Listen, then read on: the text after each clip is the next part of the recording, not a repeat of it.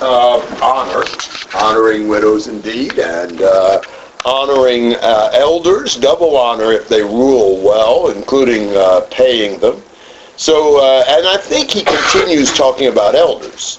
You've got the paying the elder in seventeen and eighteen, and then you've got the discipline of sinning elders in nineteen to twenty-one, and I think that twenty-two to twenty-five ought to primarily be seen in light of the idea of appointing elders. So let's see what you all think about this. Would somebody read twenty-two to twenty-five?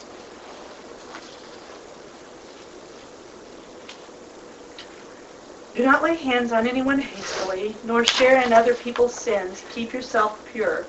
No longer drink only water, but use a little wine for your stomach's sake and your frequent infirmities. Some men's sins are clearly evident, preceding them to judgment, but those of some men follow later. Likewise, the good works of some are clearly evident, and those that are otherwise cannot be hidden. So, what's his warning in twenty-two?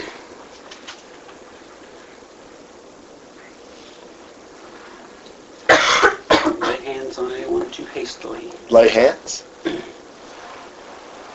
Smack them? Appoint? Smack slowly? Yeah, I think laying hands on someone in terms of appointing them as an elder. A lot of times the custom was to um, lay your hand on somebody as kind of an installation procedure, as kind of an inauguration procedure into an office. And uh, you see, for example, in Acts chapter six, when uh, you have the twelve that are select, seven that are selected to uh, take care of the uh, ministry to the widows. Uh, in verse six, these they brought to before the apostles, and after praying, they laid their hands on them. And uh, there's some other passages, I think, as well, that would give you kind of that uh, idea. Uh, don't ask me where, but anyhow, uh, I think he's saying, be slow about appointing somebody as an elder. Now, why would you? Why? Why would that be an important uh, requirement? You don't want just anybody to be the leader of the group. Okay. You need to know who they are. Well, and you need to know what they are really. You know, if they are a faithful servant and other qualities. Does that take a while? It can. Why is that? Um, because the sins of some men are conspicuous, but the sins of others appear later.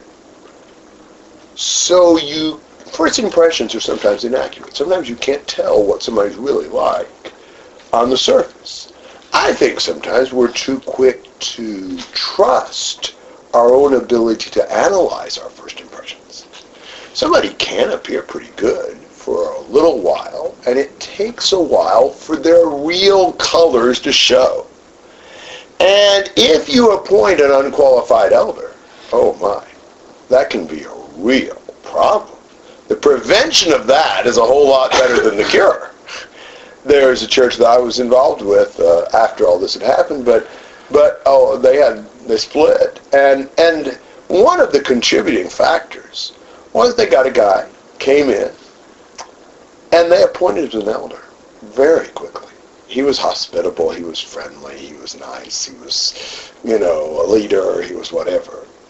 And within just a few months, I think, or a year, year and a half, they'd appointed him an elder, um, and only later they find out he, you know, he'd come in from other churches all right, but he caused problems all the places he'd been as well.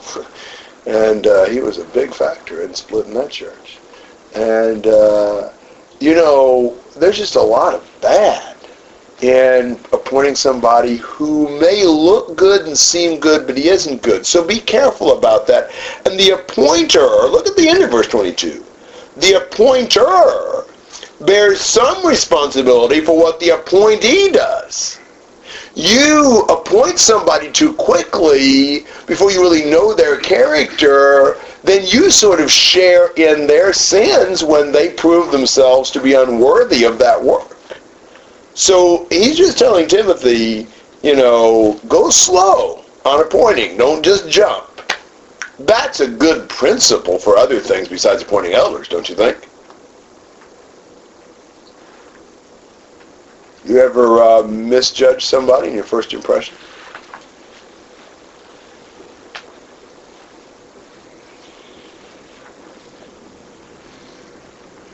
I remember uh, moving to a church one time, and there were uh, about three people that really impressed me when I tried out and talked to the group and so forth.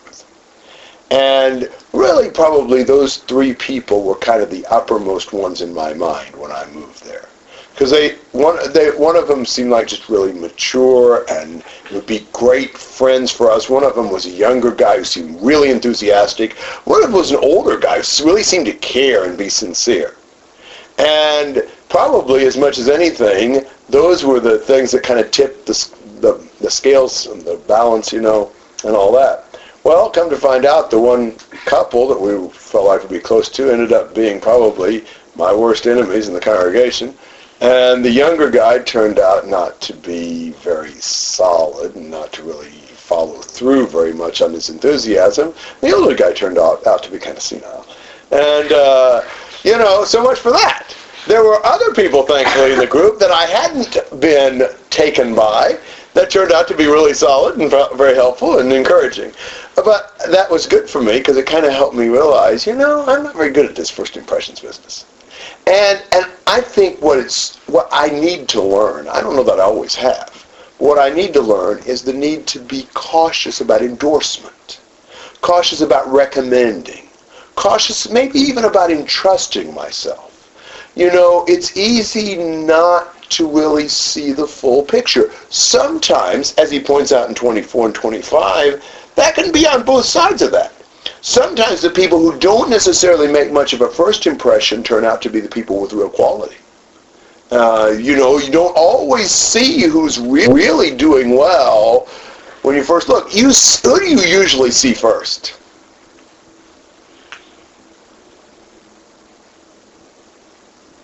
People who stick out. And why do they stick out? What sticks out about them? Maybe their personality, or... Yeah. Usually their mouth. You know, guy who talks a lot, you're going to notice. And you may be impressed by, but you know, not everybody uh, who's really got character talks a lot. In fact, Proverbs might suggest the opposite.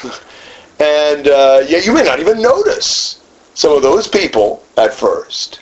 Uh, so be be a little cautious about receiving or rejecting somebody too quickly. You may not really know them for a while. It takes a while to really analyze character and for people's fruit to be manifested. Maybe there's some people that are pretty transparent and you can pretty well tell, about, you know, pretty quickly. But other people, it takes a while. You know, so... Now, I haven't dealt with twenty-three yet, but as far as twenty-two to twenty-five without twenty-three, you got any questions or comments about that? Yeah. What would be some good applications of, you know, not relying on first that, uh, I mean, for somebody who's not a preacher or an elder, um, I guess, to apply that appropriately?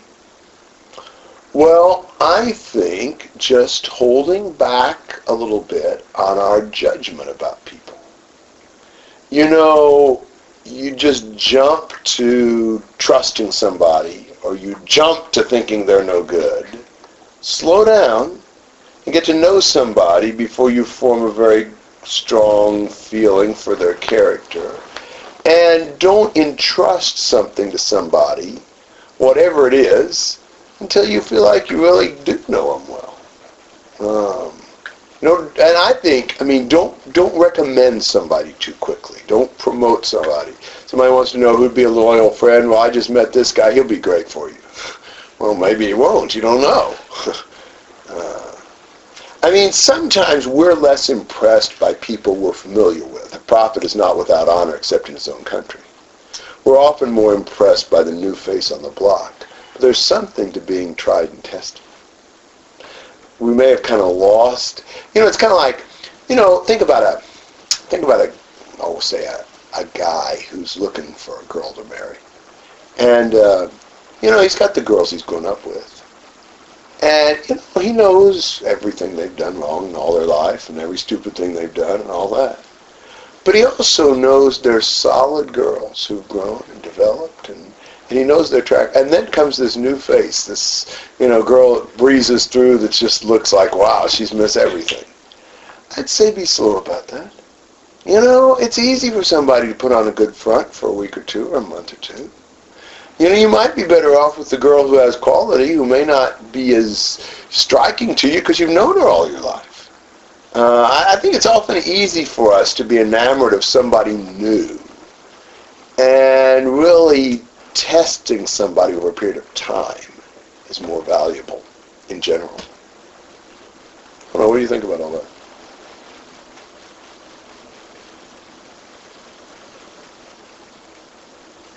You know, that's something I, you know, I, I think in our society, we're very transient. People move around a lot. And sometimes you don't, being, you know, people, you don't develop a, a, a deeper long-term relationship that helps you really see somebody's true character. And that's kind of a weakness of that. I mean, you know, some people, if they stayed in the same area for very long, you know, pretty much everybody'd figure them out. But if you keep hopping around, you know, sometimes it's easy to kind of hide. And ch- people are like that with churches. You know, there's some good reasons to change churches sometimes. I'm not always against that. But, you know, sometimes people hop around from church to church to church. To, you know, they don't want to stay too long to where people find out what they're really like.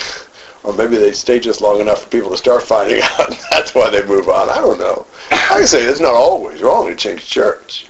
But, you know, that can be something where, you know, wow, we just, you know, preachers sometimes like that. You know, they can't stay anywhere very long. There's some reason to move on sometimes. That's not bad. Paul did that. But if it's just because, man, when people start to figure out, you know, who I really am, I can't stay, then that might be a problem. What about twenty-three? You know, it seems to me like when he says, keep yourself free, keep yourself free from sins, sin. That leads him to kind of an aside. I, that's the only way I can figure twenty-three. It seems to me like this is kind of a, you know, footnote. Keep yourself free from sin. And he's sort of guarding that what he said about purity would not be misused by Timothy to some sort of kind of ascetic restriction. You know, don't drink water, no longer drink water exclusively, but use a little wine for the sake of your stomach and your frequent ailments.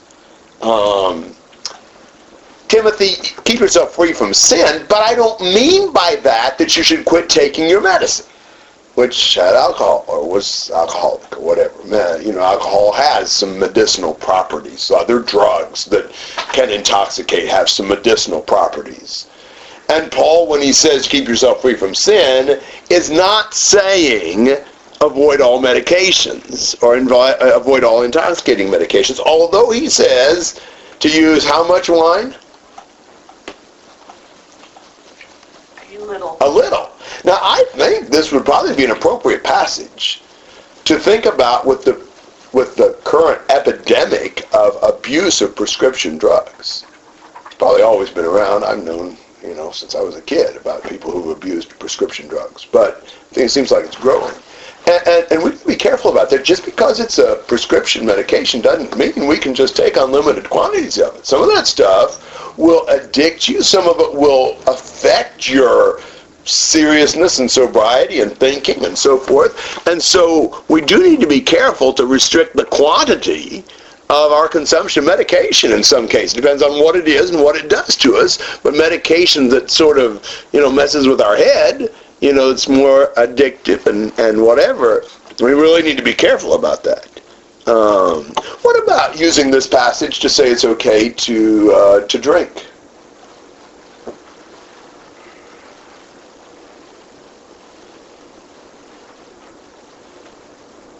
Okay. Would this be the passage to go to for that? I don't think so. I really don't think this passage really tells you much of anything about that. If anything, I think it probably speaks against that. You know, because it looks to me like Paul is seeing Timothy as somebody who, you know, might even reject medicinal use of alcohol. So apparently Paul viewed alcoholic beverages as medicine for the sick, not uh, beverage for the healthy or something like that. Um, if anything, I think this passage would probably, you know, go against the idea of, of drinking. I don't think it really deals with the question per se. I mean, this is talking about the use of medicine. So I don't think this can be used pro or con for, for drinking. But if anything, I think it'd be a con. Because if you could just drink anything you wanted to, then you wouldn't have to say this. It's amazing how, in my judgment, it's amazing how sometimes people will use passages that really don't deal with whatever they're trying to deal with. A brown van, is that theirs? I'll move over here then. Continue. Comments and questions further about chapter uh, five. Any comments?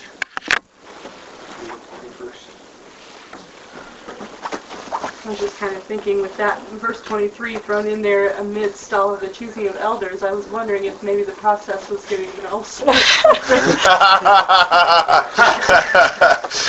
that sounds good to me. I had never thought about it that way. But I lost more sleep when a church was choosing elders, with good reason for losing the sleep.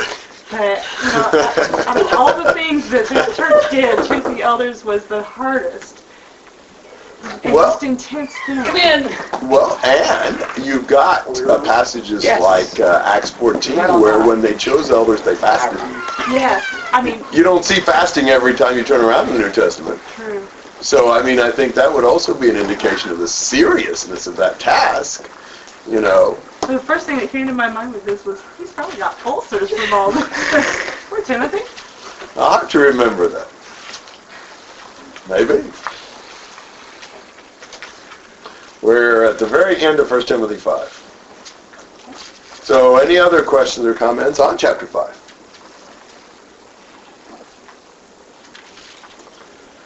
All right. We are still talking about honor.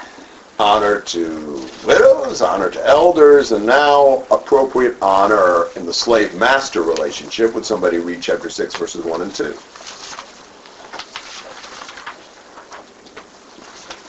All who are under the yoke of slaves are to regard their own masters as worthy of all honor, so that the name of God and our doctrine will not be spoken against. Those who have believers as their masters must not be disrespectful to them, because they are brethren, but must serve them all the more, because they, those who partake of the benefit are believers and beloved. Teach and preach these principles. Okay, so he's talking to who?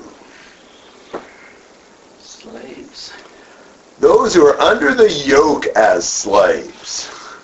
What do you usually use a yoke for? Ox.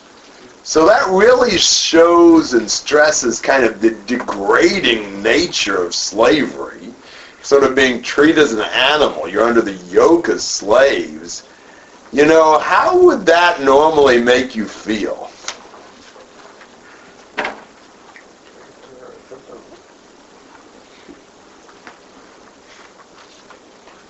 Degraded or debased, not equal. And therefore, resentful. resentful, yeah. You feel degraded, you feel put down. It'd be easy to be resentful, to be bitter. Is a slave less of a human being than a master? Well, of course not. I mean, I bet there were plenty of times when slaves were smarter than their masters and more talented than their masters and all that, and yet they were slaves. They were under the yoke. That would be a very challenging situation to live with, man. And especially for us, who are people so dedicated to freedom. I've got my rights, you know. Nobody ought to be able to tell me what to do. And you go back and you think about Paul is addressing these slaves. And, and what does he say these slaves were supposed to do?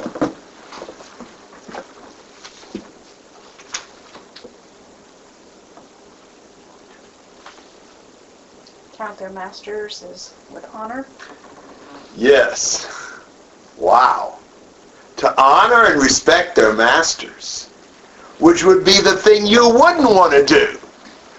Because they may not be showing you much respect. I mean, the very idea of them counting you as a slave is not exactly respectful. And you honor them. And what's the reason he gives for that? So, the name of God may not be spoken against. Now, it's interesting that those aren't exactly the same reasons he would give for, say, the relationship between husband and wives, or something like that, or parents and children. Uh, the the slave-master relationship is not inherently God-ordained. It's simply an economic relationship. But in that relationship, you're a slave. So as not to discredit the gospel by your conduct and by your attitude, you ought to honor your masters. What if your master's another Christian?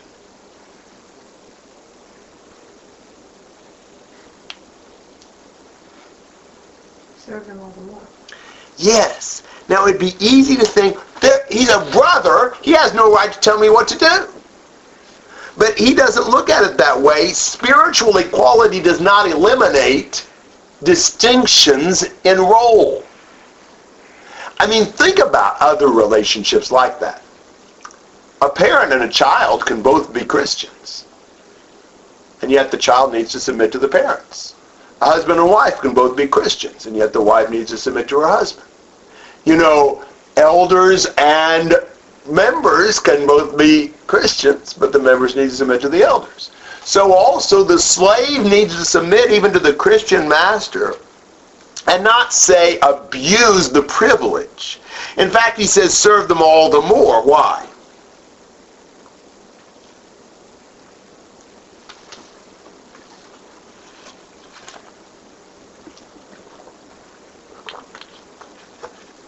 Why serve them all the more?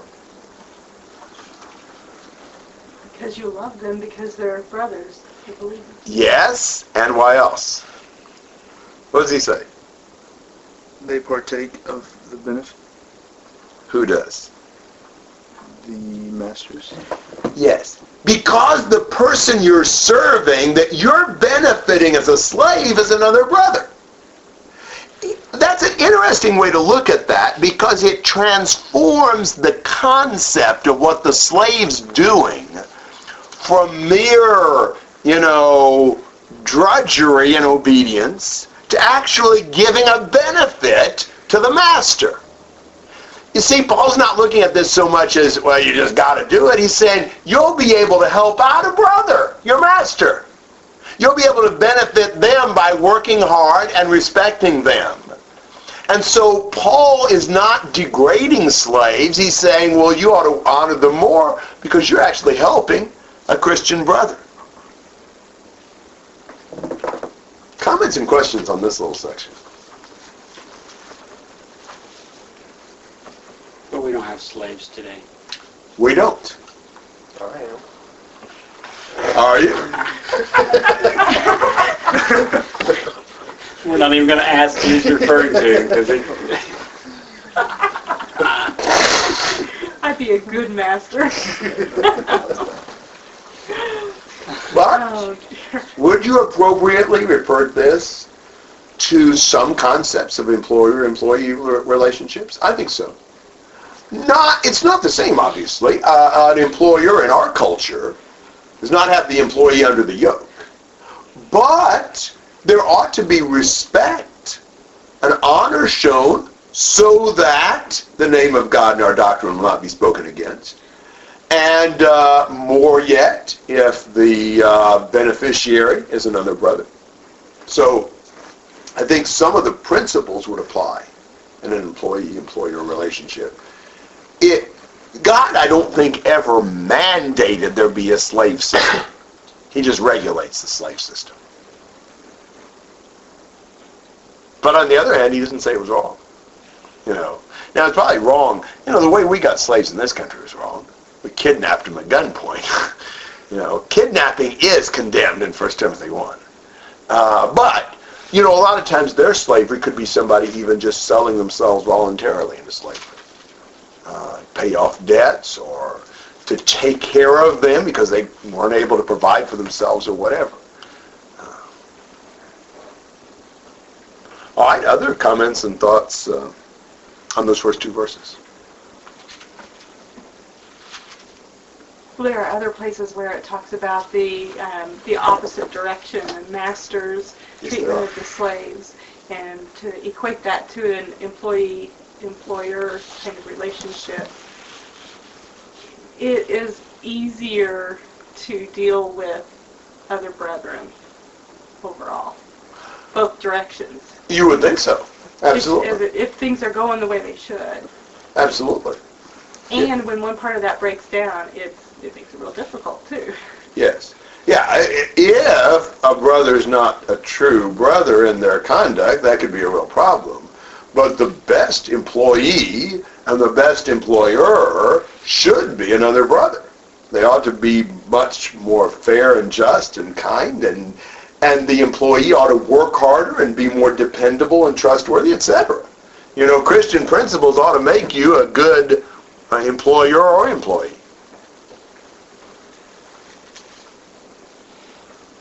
Other thoughts and comments?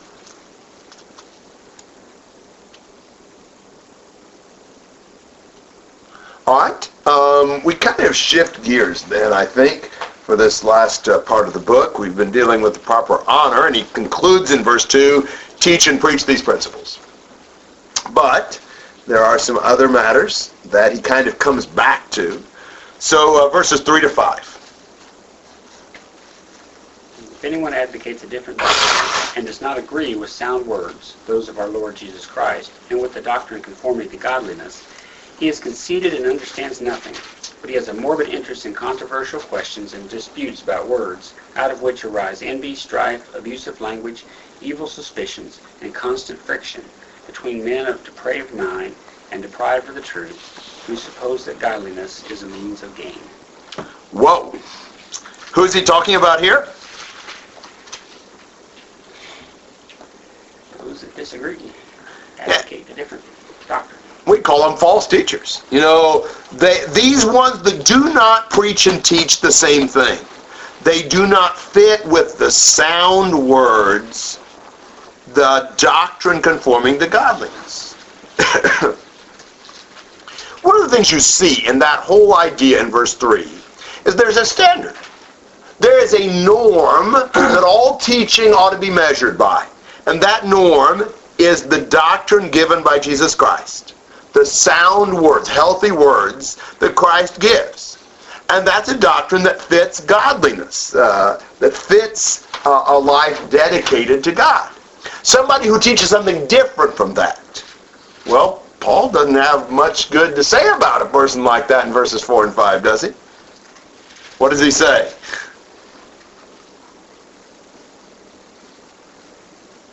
He's conceited and understands nothing. Yes.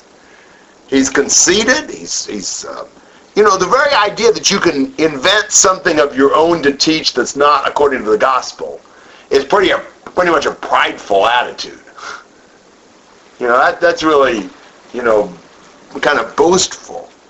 And uh, he has a morbid interest in controversial questions and disputes about words, out of which arise envy, strife, abusive language, evil suspicions. These... Um, you know, false teachers like to just argue about things. They like controversial questions. They like things to be able to debate about and to discuss and and to be able to speculate about. And, and what they do leads to a lot of wrangling and a lot of harsh words and even suspiciousness. There is somewhat of a almost an attitude that enjoys, you know, intellectual debate, that enjoys coming up with some newfangled twist and being able to try to promote it. Um, that's that's a real dangerous thing. And it leads to false understandings of the gospel. If I'm looking for some newfangled teaching to be able to, you know, um, make a name for myself, or to be able to come up with some interesting discussions, you know, to throw out some questions that'll get a lot of people riled up, that kind of attitude It's not the attitude of a love for God that'll lead us to the truth. When I was in Brazil this last time, and there's a man who's a fairly new convert and a, in many ways a good guy. I know, I've known him for a little bit. But uh, he'd taken a few that on a particular, uh, really on a particular passage that was not right. And it had some pretty serious consequences that he'd taken that view. And he'd gone around and tried to get some other people to believe it too. And he he admitted that he just really liked controversy. He just really liked, you know, debating things and and, and these kind of discussions. That that was, and, and so he got together with me about eleven thirty one night, he and another guy. We talked for a little over two hours. And, uh, I mean, I told him I was really worried not s- just about the issue, but about the attitude. And this love for finding something new and different, and love to of, of, of being able to argue, and uh, and you know you could tell it a little bit because he made a point early on in the discussion. I said, "Okay, now what about this point?" And I pointed some things out about it, and he agreed with me. It wasn't a valid point. I said, "I don't want you ever using that point again.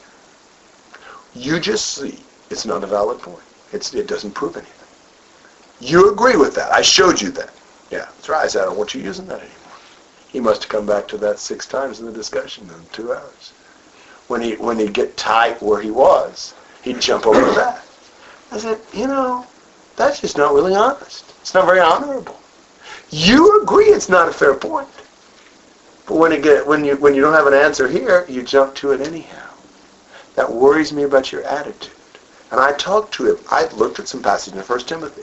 And I talked to him about his his mentality. I think he did change from that after that, and I was thankful for that. I think he is a good guy in many ways. But this this craving for controversy led him to wanting to believe something that's pretty tough to believe, as it uh, turned out. And... Uh, You know, Timothy was dealing with the same sort of thing. You know, think about it this way. Sometimes um, people who need nourishment look for stimulants. You know, we need something solid to feed on. But what we'd like is a big old fight to get excited about. You know, it's kind of like, you know, I'm... I don't know a lot about all this, but I suspect it's not very healthy for some of the younger generation to max out on all these energy drinks and super energy drinks and super, super energy drinks or whatever. Because I suspect it doesn't really provide a lot of nourishment. It just hypes up the system.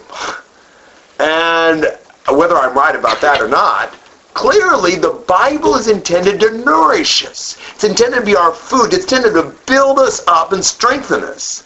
And if it just becomes sort of a debate battleground, that's really fun because we get to argue a lot. We get to prove we're right and prove we know more than the other guy. If that's what it becomes, it's really not very edifying. It doesn't really nourish us much. I don't know, I talked too long about that, but do you have comments about verses three and four?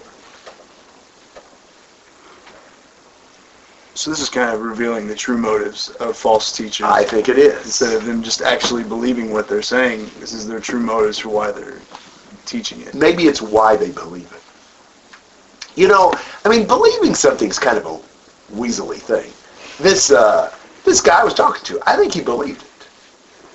I think he believed it because he wanted to find something controversial and he enjoyed that. But I think he was, I don't think he was being dishonest with me. I think he really did believe it. But I think his love for those things, you know, we sometimes believe what we want to believe. You know, there's more to belief than just the evidence. A lot of times our desire to believe something causes us to believe it. So I think, yeah, I think he's showing what they're, what leads them to believe and teach these false doctrines. Now, in some cases, they don't believe it either. And I think we'll see that in verse five sometimes. But sometimes they believe it. But why do they believe it? Because they don't really love God. Because they've got other motives behind what they believe. You get caught up in an argument, too, and becomes winning the argument.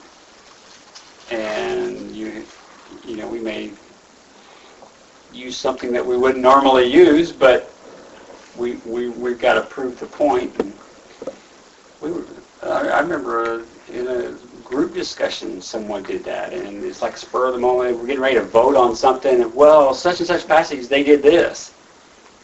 And then we had the vote, and we went back later, and I was talking to him. I said, that passage is not talking about that. Oh, I never said it was. I said, then let's go get the tape of the meeting where you said it. Oh, well, I, I misspoke.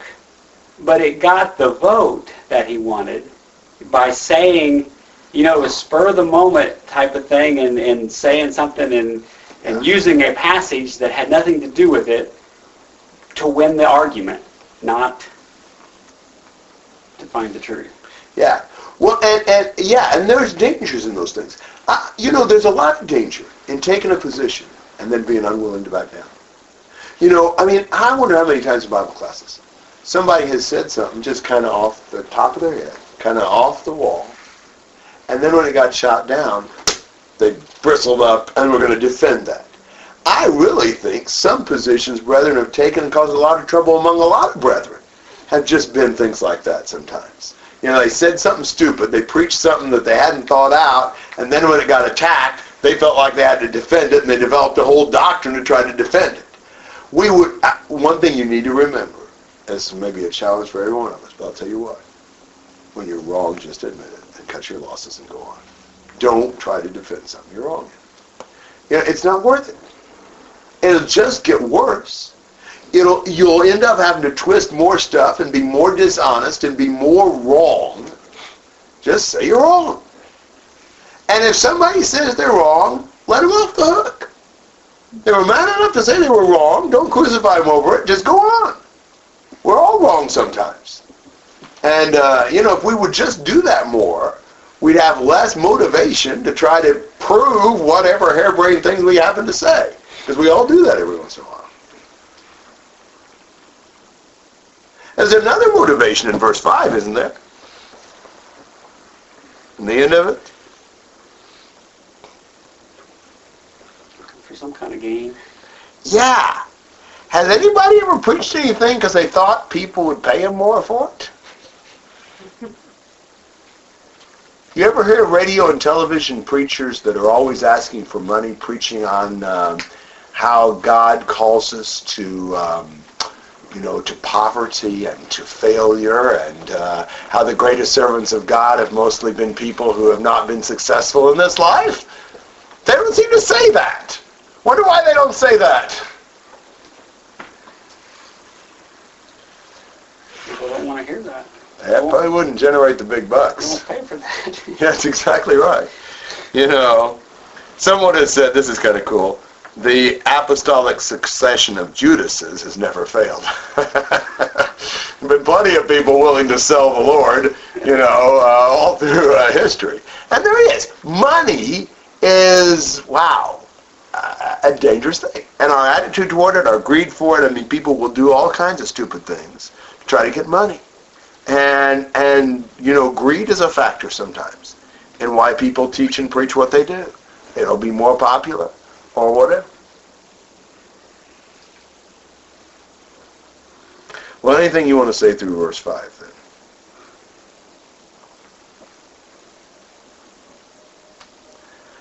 Well, he kind of takes off on that covetousness idea and runs with it. Uh, verses six through ten.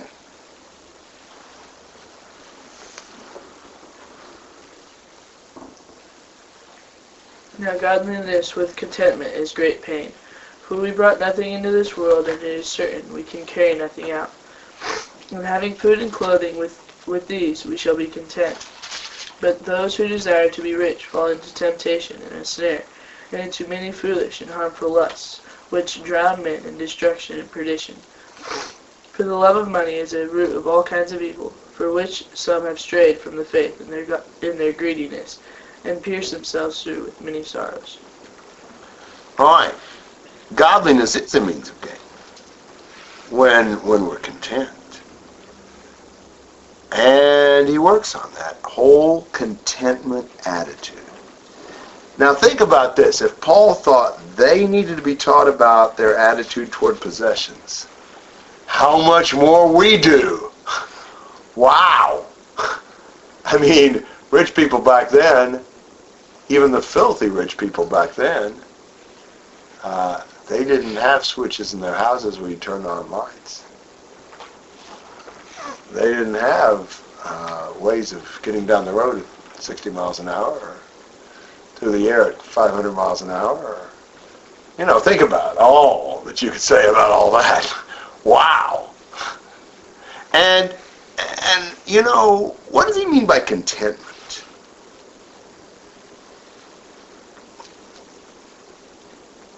Happy with what you've got and not worrying about getting more. Yes. How can I be happy when I just have this? Do you ever feel like that? I'd be content if I had that. I can't be content until I get that. Is that contentment? Contentment is being content with what you have. Not with what you think you'd be content with if you had it. Because you know what happens? If I'm not content with what I got right now, I wouldn't be content for long if I had ten times that much. And you watch it and see.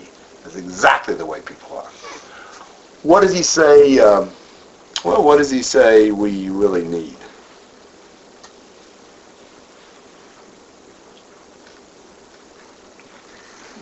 Nothing. F- food and clothes. Yeah. Yeah. Verse seven. Yeah, yeah, verse seven. Nothing. You know. Didn't bring anything in, you won't take anything out. Better to travel light. I mean, you're not going to have anything when you die. You didn't have anything when you came to the, the world. It really doesn't make any difference. I mean, when, he's all, when it's all said and done, material wealth is irrelevant. It doesn't really make any difference when you die. I understand that it varies our lifestyle. But when it's all said and done, if we live in a hut, or we live in a mansion, we're still the same people. God will give us what he thinks we ought to have. And so we need to learn to be content. If we got food and clothes, thank God for them. That's all we really need anyway. But we get so caught up and possessed by all that we crave. You gotta have this, you gotta have that. And you listen about people whining about, oh, I want this, I need that. Wow. Wow. The things we think are essentials. Wow. Be content. Because the other side of it is wanting to get rich, and what does that cause? Temptation. Yeah, lots of temptation. That really destroys us. It's kind of like drug addiction. You know, what happens with drug addiction? You start taking, uh, I don't know what you call it. You take a, um, you know, a certain dose of the drug. And what happens after time? Why? Yes. Yes. You know, your body develops a tolerance for it, and you got to have keep getting more to keep getting the high or trip or whatever. and, and, and, and material things are like that. The more you get, the more you crave, the more you crave, the more you crave, the more you crave. And it's the truth. It's amazing. You watch it.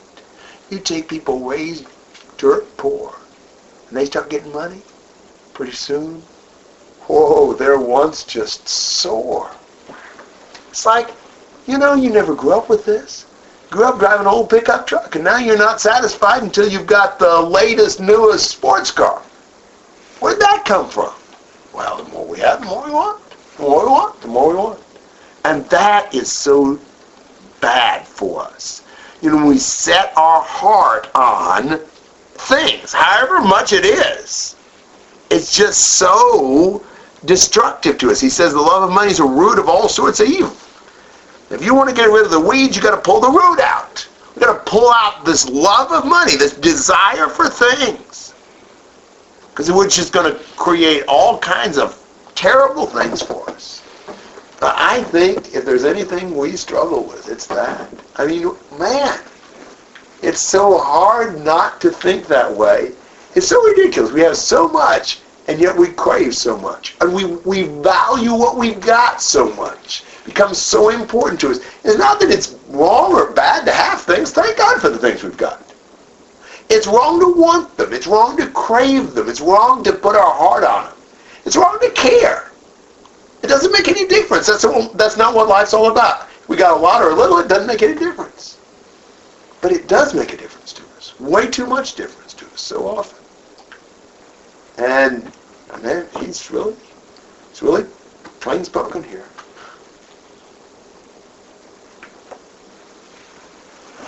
What do you think? Those rich people really have a problem. They do, man. Yeah? Isn't that the way we think? And I wish we could have that kind of problem with the Lord and wanting more. And, you know, I think we should get to that point of where we want and we want and we crave and we crave. Instead of, you know, why do we always crave for things that don't matter? It's just not, it's not what we're doing. And yet the things that do matter, we just seem to be so hesitant to do. Yeah. It's not bad to have desires. We just need to have desires for the Lord and spiritual growth and not for these things. Jesus had a lot to say about rich people. A lot. I mean, when you think about it, there were so many things. The rich young ruler, the rich man of Nazareth, the poor widow, and the... The rich the, fool. And yeah. There's so many places where we're warned of that. That's really true. And several places in the epistles. You know, James five is pretty strong about that. And uh, I think we do what Chris said. And this is a lesson those rich people need. I mean, I'm wondering, does anybody think they're rich? Would anybody ever apply this to them? I mean, I go to Brazil. Whoa. They'd all say we're rich. Not all of them, but the vast majority of them would.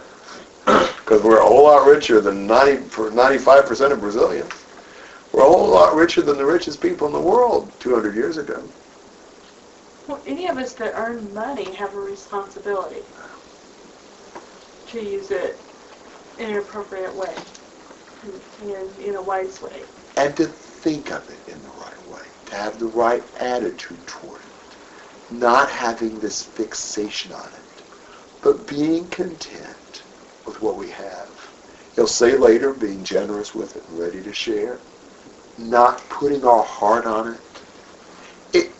The money is not the issue in and of itself. The money is kind of the occasion for this. The problem is the love of it, the desire for it, the discontent over it. You know, money itself is nothing. I mean, really, money itself is just paper. But even things are nothing, but when we crave them and want them and long for them and set our heart on them. And isn't it easy to do that? How many of us, I mean, you know, how many times do we really, really yearn for something that won't make us happy, it won't fill us up, it won't do anything for us? I mean, what happens when you get the latest, newest, greatest video game? I, I don't even know what, what the Wii thing was big for a while. Is it still the latest and the greatest? Like who you asked. Mm-hmm. Or is there something better? That's just on who you asked. What's better? The three sixty. The three sixty? Is the three sixty better? That's on who you asked. Is the three sixty after the Wii or before? It was before. Oh, okay. The next one is the Wii except for the PlayStation three. All right. Is PlayStation three after the Wii? I think so. Is it better? Maybe these are all different categories even. I don't yeah, have any yeah, idea. Yeah. That's on who you asked. Okay. Well, when PlayStation four comes out, or I don't know, I don't know what's going to happen, what's going to be post-Wii. You know, when you get the Yee, and you get PlayStation four, what's going to happen? People going to want it. And how bad will they want it? So line up at the stores. Yeah. Triangle, everybody. And they're going to feel like, oh man, I've only got a Wii. I want a Yee. You know, I only got a PlayStation three. I can't wait till I get PlayStation four. Play- PlayStation three is lousy. Isn't that the way we are? We use cell phones. Yeah, cell phones. Wow. They lined up for days waiting for the, what was it, the iPod? The iPhone. iPhone.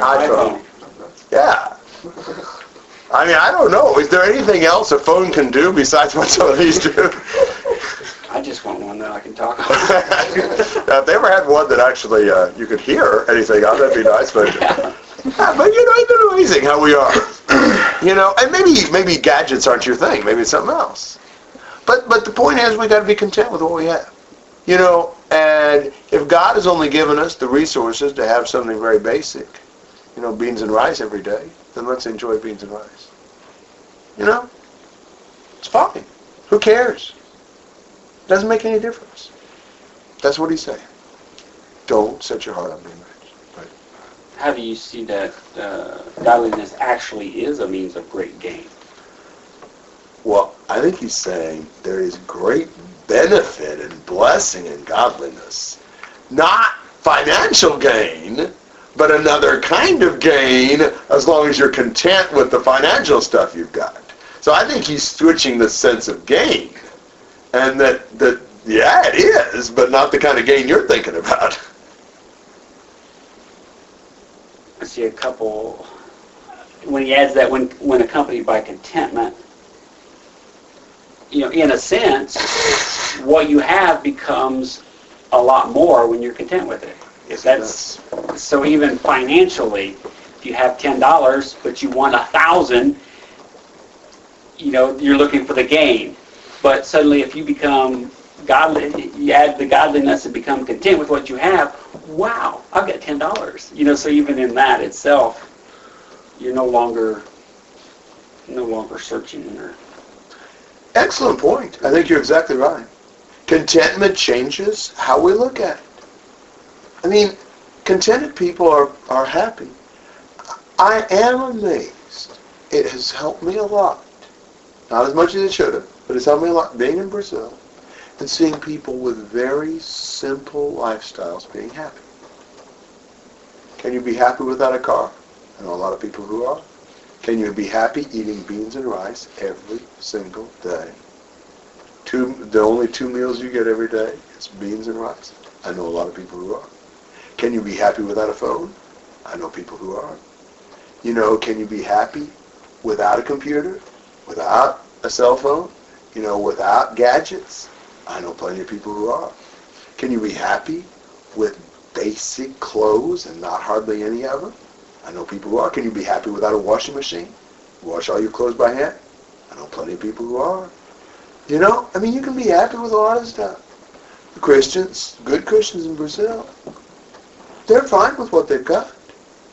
You know, just like good Christians here are fine with what they've got.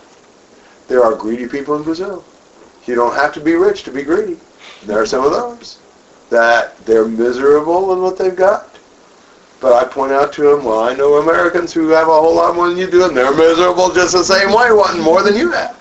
It's all in our mindset. Contentment is not based on what we've got. Contentment's our attitude toward what we've got, however much or little that might be. If you're content with X, you'll be content with Y. If you're not content with X, you won't be content if you get Y squared. You know?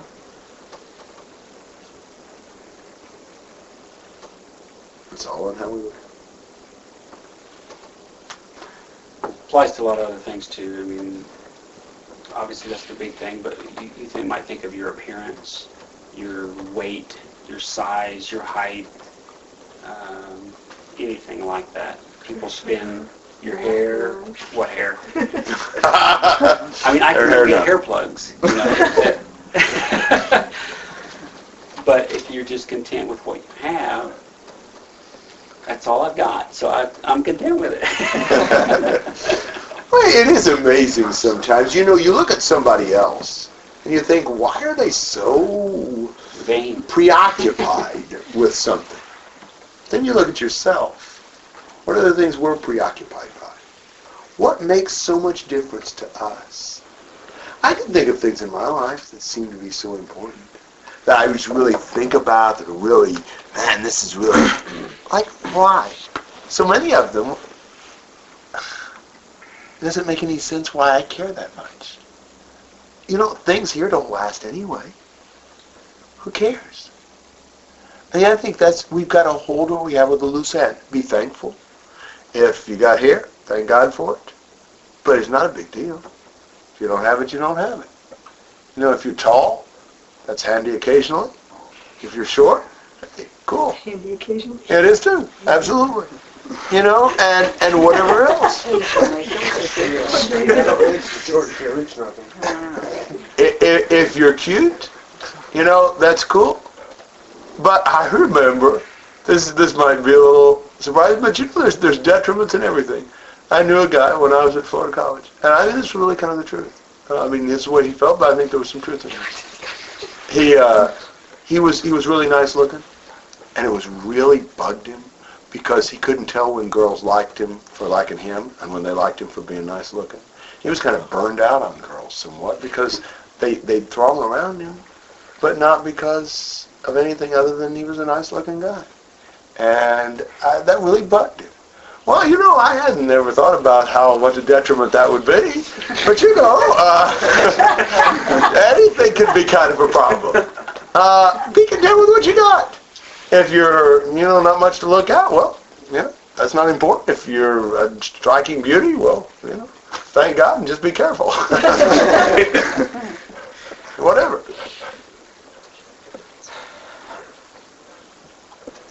Anything else on that? All right, let's uh, move on a little bit anyway. Uh, eleven to uh, sixteen.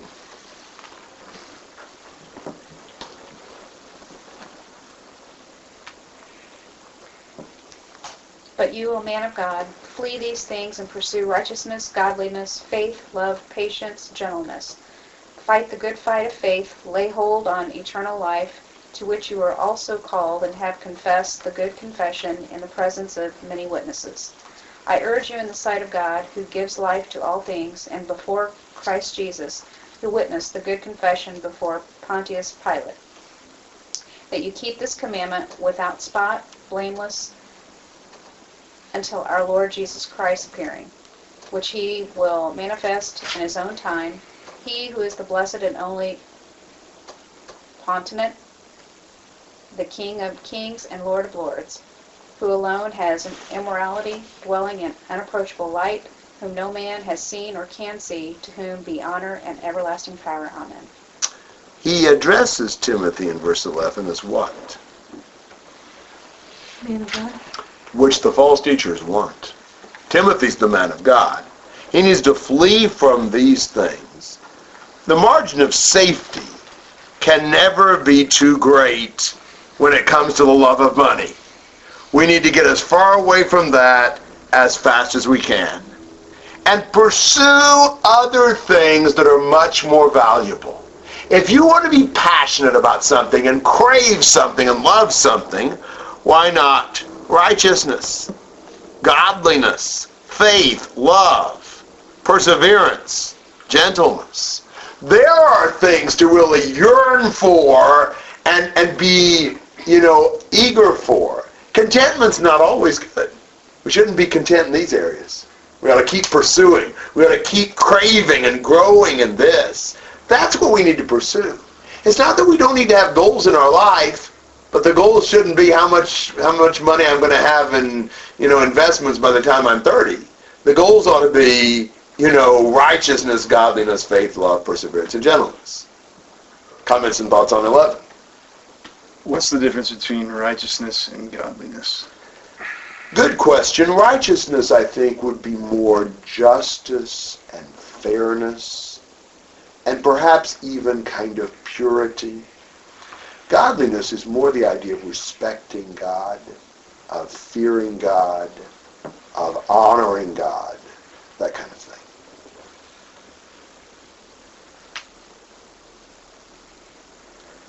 He says in verse twelve to fight the good fight of faith. I wonder what he means by that.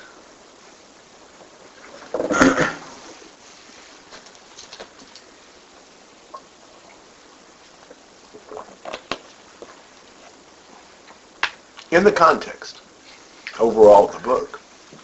I think I know. Good. What do you think? What is it? The false teachers? I think so. I think the good fight of faith is probably a fight against the false teaching. There are other ways you could look at that, but it seems to me like that's been a theme throughout the book. And he's going to even close with that in the last two verses. So I suspect he means that. And uh, take hold of the eternal life to which you were called, and you made the good confession, you confessed Christ in the presence of many witnesses. You know, I charge you in the presence of God and of Christ Jesus that you keep the commandment with purity. You know, be faithful, do what's right until the appearing of our Lord Jesus Christ. We need to constantly keep in our mind that Jesus is coming back, and so we do what we do in view of his return. Probably, as Paul got older, he may have thought even more about Jesus' return. And I think we ought to think more and more about the return of Jesus. The appearing of our Lord Jesus Christ, which he will bring about at the proper time. Who? Well, the blessed and only sovereign, that is, the governor, the ruler, the King of kings, the Lord of lords, who alone possesses immortality. I thought we would live forever, too. Why would you say he alone possesses immortality? He controls it. Yes. He possesses it. We receive it as a gift. John five talks about how only the Lord has life in himself. Our whole life is a gift from God. It's derived from him. God possesses immortality. That's a that's part of his nature. Who, and he dwells in unapproachable light, who no man has seen or can see. To him be honor and eternal dominion. Amen. It's just encouraging to see him praise God that way. Just be almost taken up in meditation about the greatness of the Lord and the honor and the dominion that he deserves. I don't know that we praise God as much as we should in our conversation. And I think it's appropriate to reflect praise to God in the things that we say.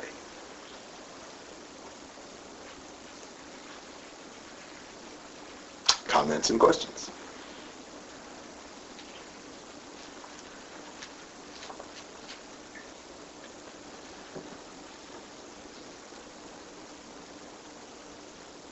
Anything you want to say on all that?